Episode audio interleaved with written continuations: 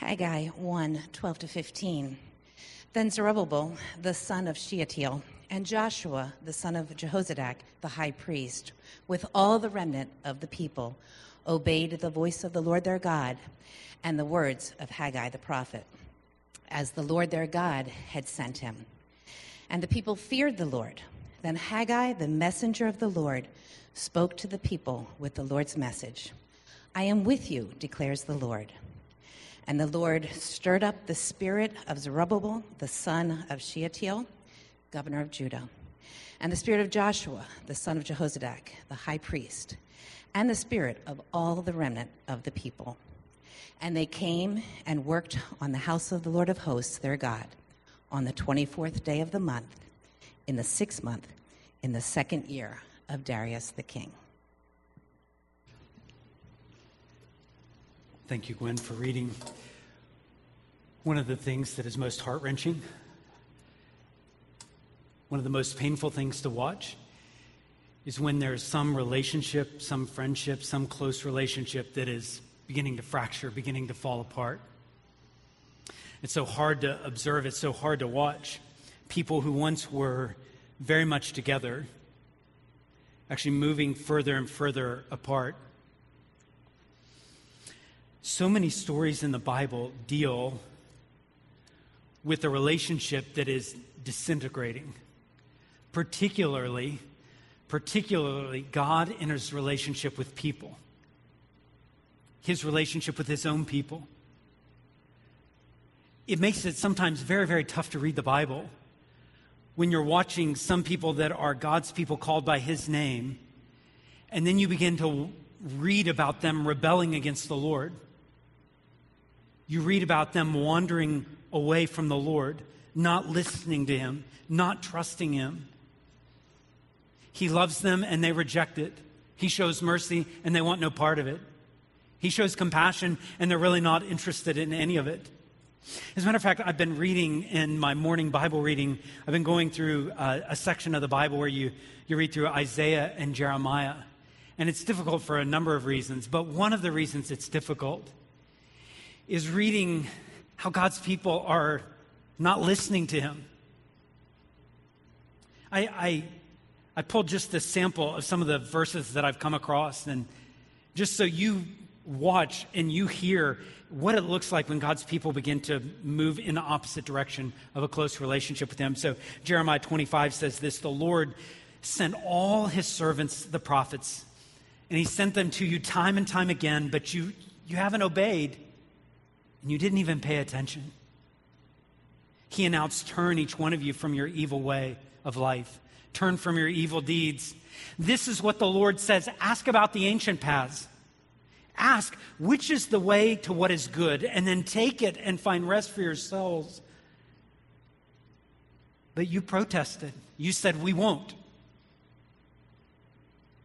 They didn't listen, they didn't pay attention, but followed their own heart their own stubborn, evil heart, their own advice. They went backward and not forward. My people wouldn't listen to me or pay attention, but they became obstinate and they did more evil than their ancestors. Jeremiah says this For I strongly warned your ancestors when I brought them out of the land of Egypt until today. I warned them time and time again obey me, yet they would not obey. They would not pay attention. Each one followed the stubbornness of his evil heart. So I brought on them all the curses of his covenant because they had not done what I commanded them to do. It's heartbreaking to watch a people get told time and time again. But actually, what is what's hard to read about these verses is in some ways they function like a mirror. So Jesus said it well, didn't he? Judge not. Well, I can't judge these people because my heart will do the same things. God speaks, and, and I don't listen. God calls out to me, turn, and I don't turn. God gives me invitation after invitation. And I almost, with my life, act like He's not serious about it all. See, I, I, can find myself pretty easily in this. I, I, can see ways in which I've not listened, where I've been stubborn, where I've had to reap what I've sown. That happens so many times in the Bible. We read of people that walk away from God and I mention all that because it is actually very, very interesting. It's stunning when you find a people that actually listen to what God is saying, a people that actually respond exactly like they should respond when God speaks.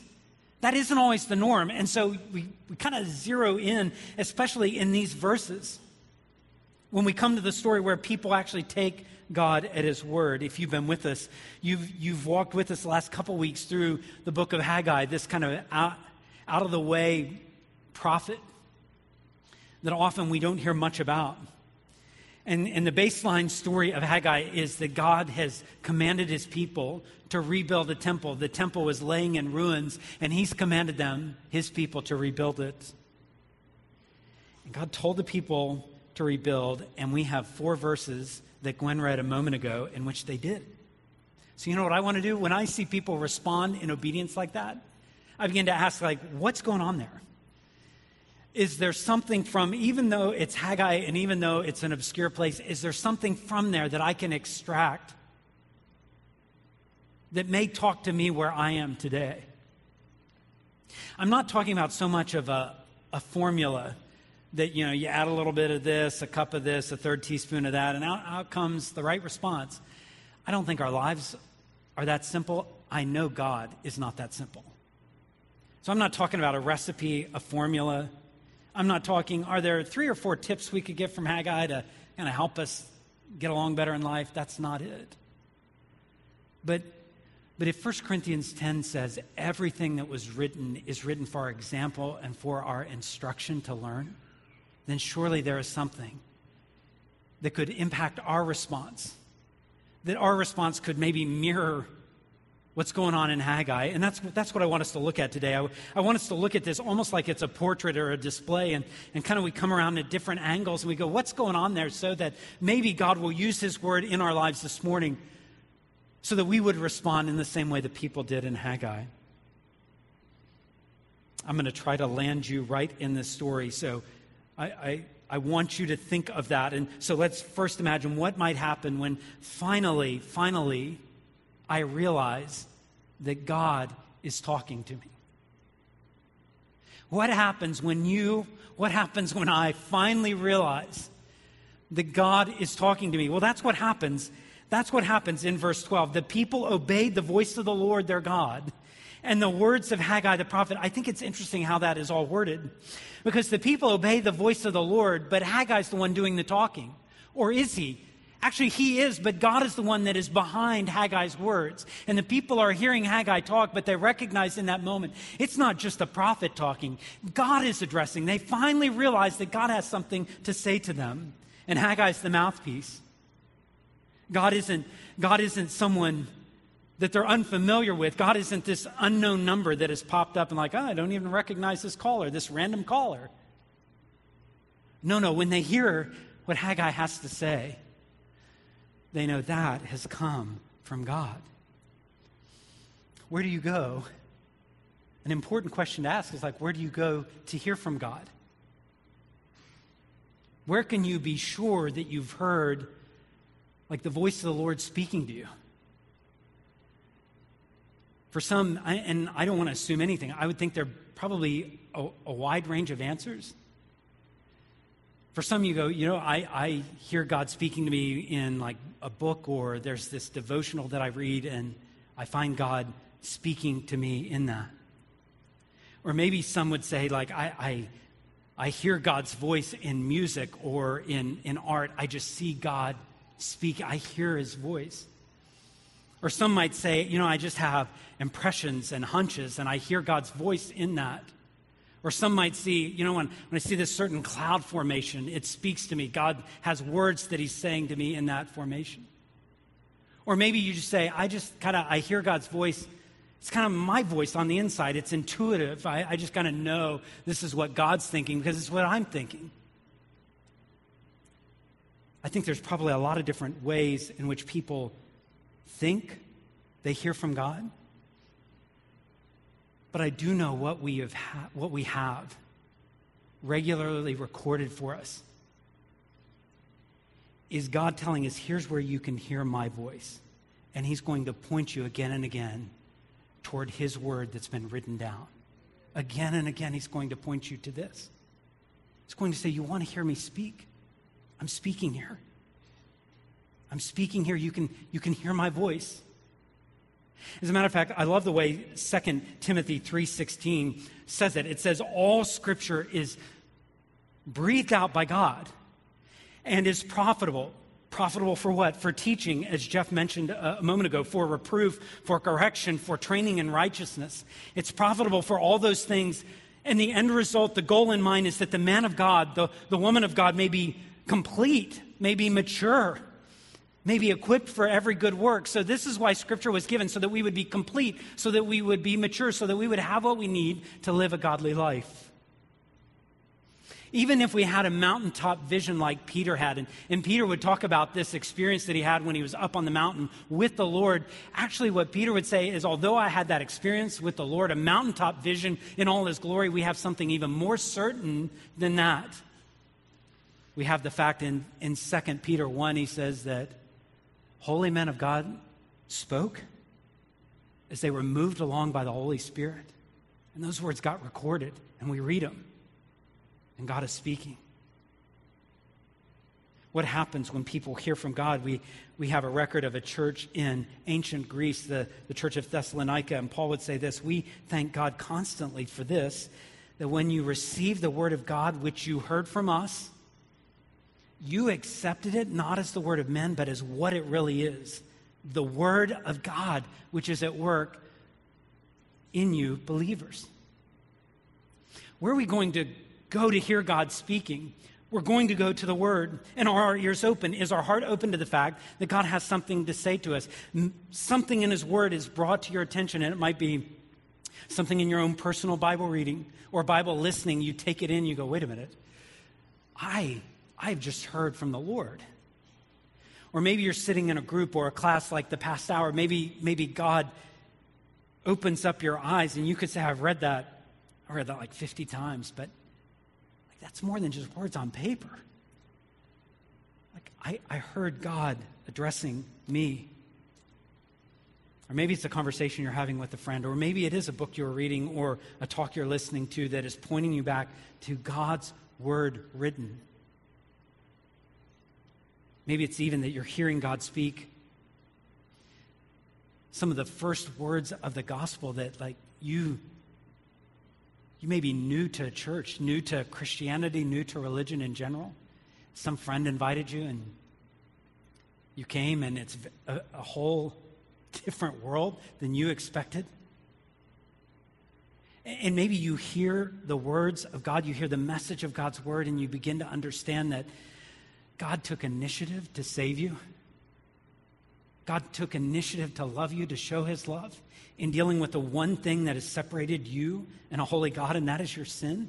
And you begin to hear this, and you might say, you know, you had told me this six months, a year ago, I would have just discounted it. I would have thought, I'm not that person. You know, there are religious people out there, and, that, and then I'm not that kind of person. But now you find well, what didn't make any sense at all now is beginning to make sense. God is opening your eyes, and you're beginning to hear and say, I think, I think I am hearing the voice of God and things are becoming more and more real to you, and you realize that God is calling to you, calling to you to, to turn from everything else, to trust in Him, and to follow Jesus Christ?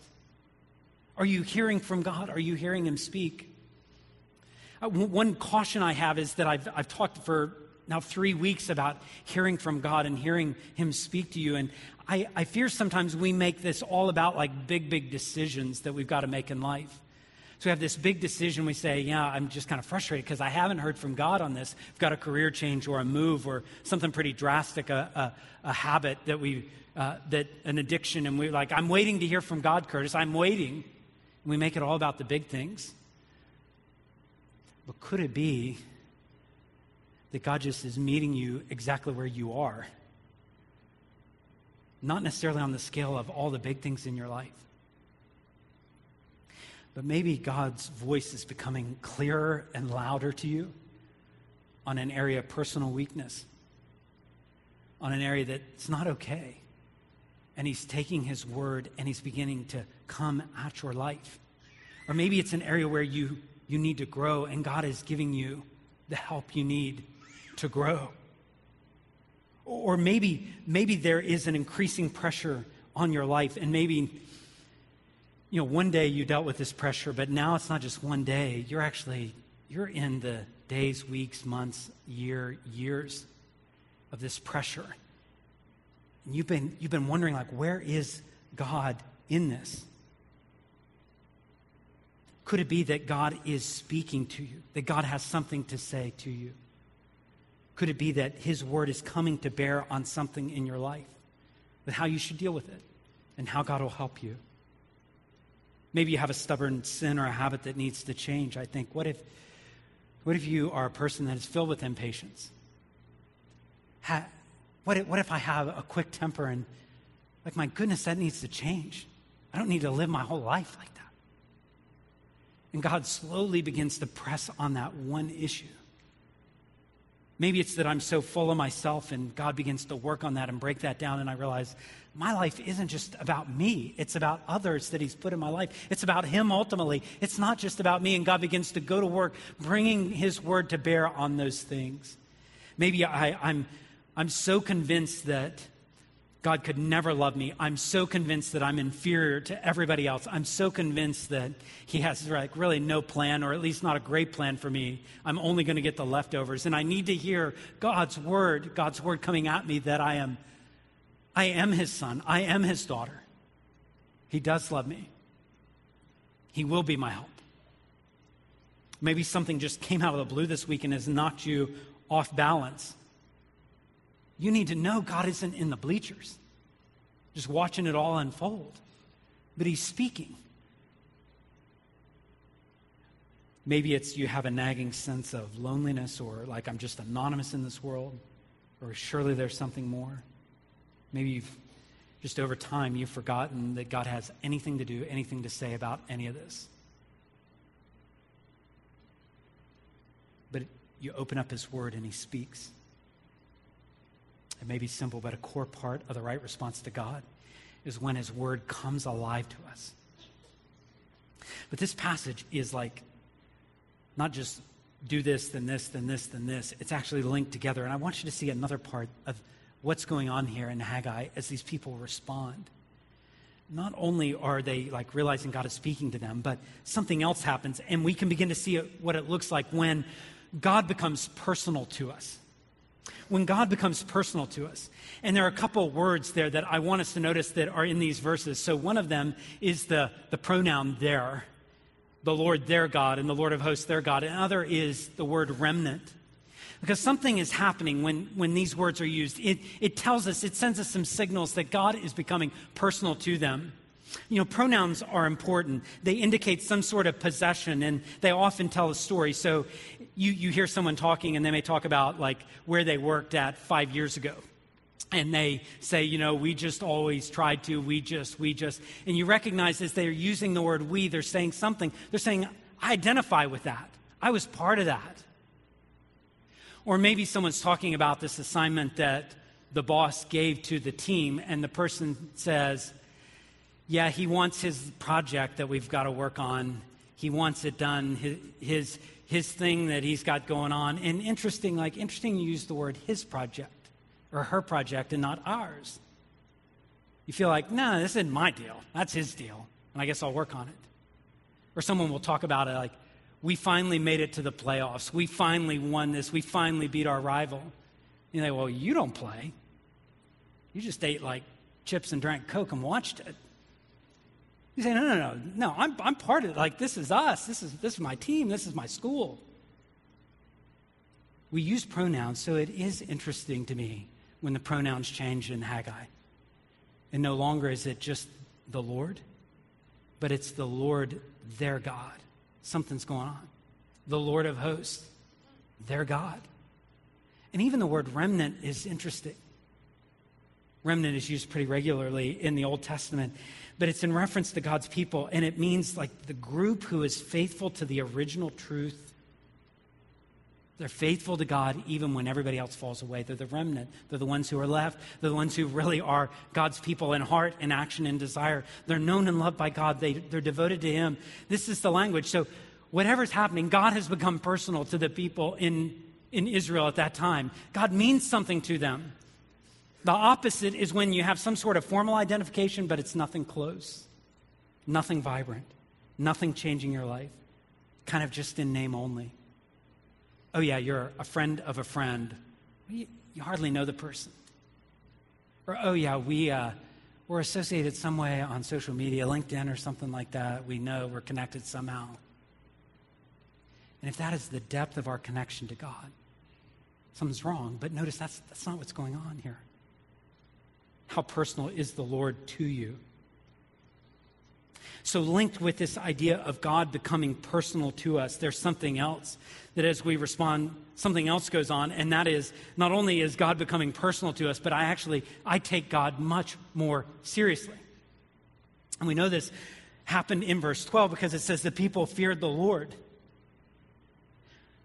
No longer are they apathetic about the Lord, no longer are they careless, like in their lives, in their decisions. They're in awe of Him. This is what happens. We live our lives, we all live our lives with something that really matters to us, something very important to us, something big to us. We all live our lives. And yet sometimes God gets displaced in that, and something else becomes really, really important to us.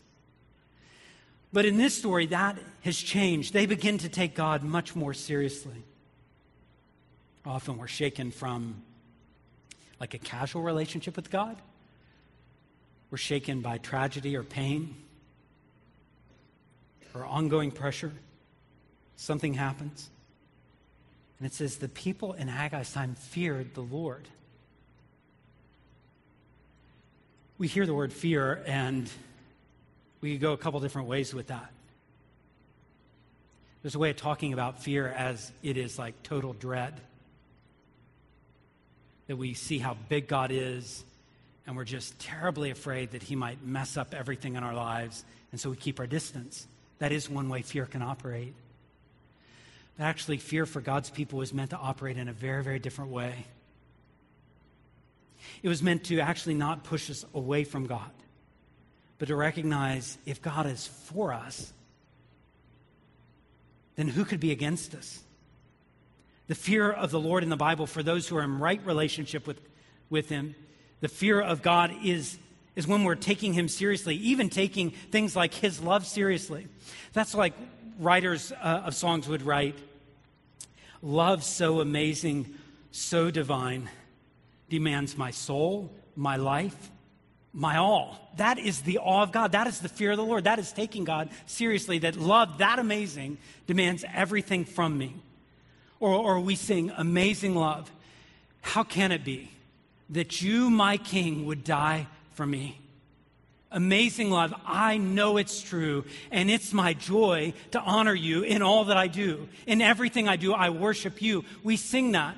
We sing that because Romans 12 says, in view of the mercies of God, I'm urging you to present your bodies as a living sacrifice. If you have this awe of God, this amazing glimpse of God, it changes everything. I love the way Michael Barrett says it. He says, The fear of the Lord is simply to live being aware of God, factoring Him into every situation of life, living in the conscious sense that God is real. To be overwhelmed with the sense of God's reality puts everything else in perspective our time, our relationships, our thoughts, our, our faithfulness, our work, our perseverance, our families. The fear of the Lord is a corrective to skewed and misplaced priorities that motivates behavior that is pleasing to God. If this God is who he says he is, and he has done what he has said he's done, my life, your life could never be the same. He just captivated the people in Haggai's time.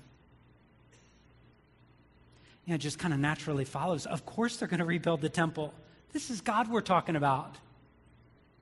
Of course, they're going to do what he says. They have a, a view of who God is. And of course, will respond in this way when we take him seriously, when his word matters to us.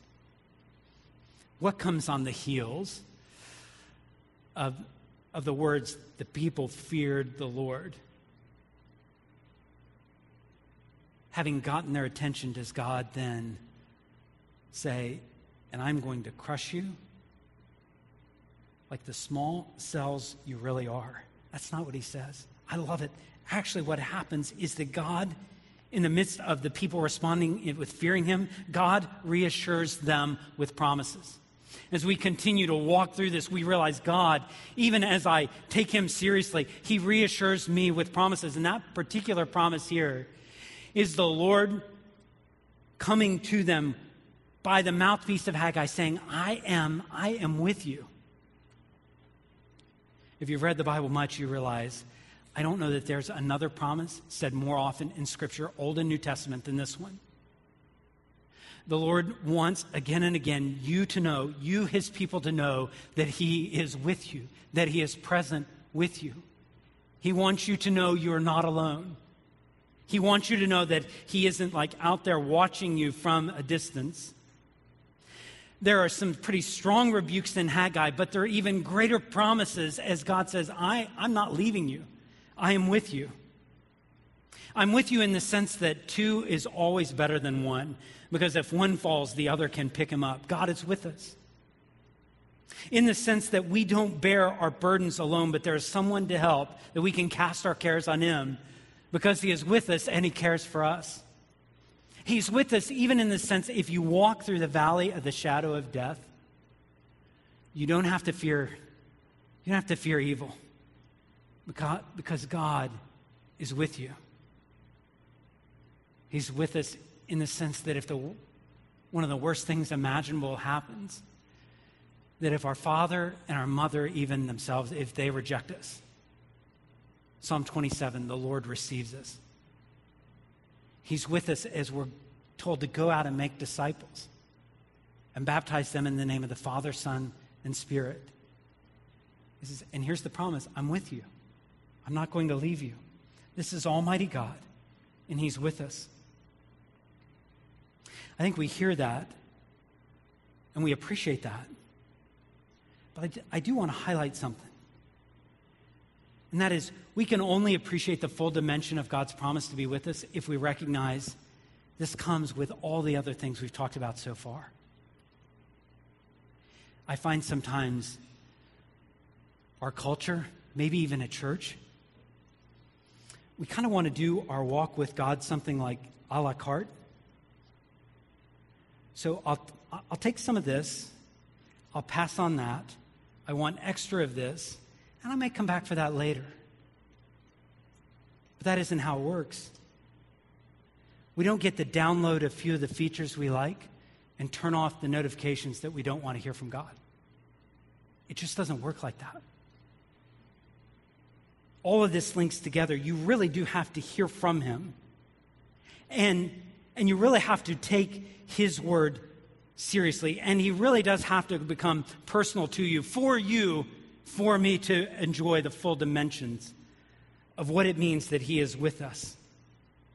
If you don't have a kind of relationship that is really personal and where God has all authority to speak to you, even when you hear the promises or uh, of God being present, you never get close to really appreciating it. You see, the void of a relationship with God, even if we hear the promises He makes, we hear, okay, He'll be with us, He'll protect us, He'll rescue us, He'll help us. It almost sounds like all we're talking about is positive energy or good karma. Sure, I'll take some of that. But that isn't how it works. It, it's, it's kind of trite to just have an imaginary friend who you pretend will always be with you. You see, devoid of a, a real relationship with God, it doesn't do you much good to have a generic connection with God that you just kind of self assure that it'll be okay. But how different it is when you have a real relationship with this God who's become everything to you. And he says, You are not walking alone. You're not walking through this semester alone. You're not walking through this hardship alone. You're not walking through this change alone. You're not going to walk through death alone. I'm with you. That makes all the difference in the world. It's interesting because you, you read Haggai and it kind of starts out God saying, rebuild the temple. And they rebuild it, but so much more is going on than just dutiful obedience as if that's what all this was about. They, God told them build, and they just built it. Do you see, do you see in these verses, God is after something so much more than just bricks and mortar in a certain spot in Jerusalem. God is after the heart of his people. And he's still after the heart of his people. He's still after your heart. He is after a relationship with you that is personal and real and vibrant. The story of Haggai is a story of action, but before the action happens, God is doing something in the heart. And that's why, even as you kind of put the, the last piece of this story together, one thing you recognize is that God stirs our hearts when He tells us what to do. So it's all connected. And part of that connection is God stirring my spirit to do what He's told me. You see what it says? It says in verse 14, the Lord, the Lord stirred up the spirit of Zerubbabel and Joshua, and he's the one that stirred up all the remnant of the people. And they came and they worked. They came and they worked. They came and they worked not because they could care less about God. They came and worked because their relationship with God had changed. And why had it changed? Because God was stirring. He started with the leaders. Leaders, we can't take someone to a place we've not been. But then it, then it drifts to all the people. And God stirs up his people. What a day. What a day when a group of people tangibly demonstrated they're walking with the Lord. What a, what a day when people had sustained change. God stirred them and they acted. Sometimes we get lost in questions that I think are just not helpful. We go, well, so it says God stirred, but did the people make decisions or was like 50% God and 50% them? Who was actually like really moving and ordering and changing and what, what was going on here? And I find percentages are about the most unhelpful thing in that discussion because you just read it and you read God speaks to his people and they listen and God works in their midst and they fear him and they start rebuilding. And behind it all, there's a God that is just stirring up his people to go deeper and deeper in their relationship with him. I've seen God again and again take a heart that is sensitive to him, a heart that says, Your will be done, not mine. And I've seen him stir that heart, and then there's obedience, and then he stirs more, and then there's more obedience, and then he stirs more. He encourages and challenges and convicts, and in the end, God is glorified, and our lives are wrapped up in him, and he's pleased with the obedience. There's so many stories in the Bible that I read, and I'm they're actually almost discouraging because you read and you realize another people didn't walk with God, another people didn't listen to God, another group of people, they didn't pay attention either. But then you come to this one. And you get a glimpse into what it looks like when they don't have this slow fade of devotion, but they're actually revived in their hearts to pursue the Lord. And so, this is what I'd say, church. Let's hear this one and take it to heart. Because the, the fact is, we've, we've called this series Failure and Hope failure and hope. And that is because despite, despite whatever has been done in the past, despite whatever failures have, have, have been in your past and my past, there's a starting point. There's a starting point for a, a fresh work of God. A fresh work of God to do something new. And I believe in that many lives, God may be, God may be up to something new. You may have walked with Him for decades, but God may be stirring something new in your heart where you go deeper, you take Him more seriously, you're more devoted to Him than ever before. If God's doing that fresh work, dig into those things. Dig into it today. God is gracious. God is gracious to get your attention. Respond, and He'll, he'll respond to your pursuing Him with greater stirring in your heart. Can I ask you to bow your head? I feel like as we've processed what the Lord has said, what the Lord has taught us, I, I want to give us time to think through okay, what are you doing right now in my life, Lord? And how should I respond? How should I be more and more like these people in Haggai? How can I live in hope, not my record of failure?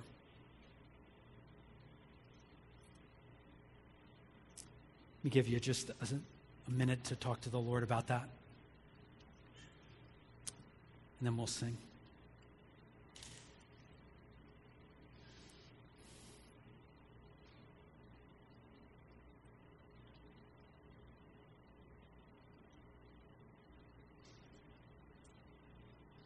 Father, we praise you that mercies are new even this morning.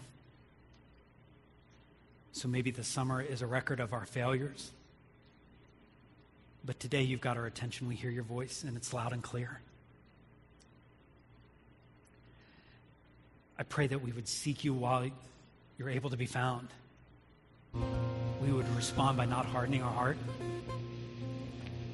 but we would say, Lord, here we are. That collectively we would have the fear of the Lord, that we would take you seriously.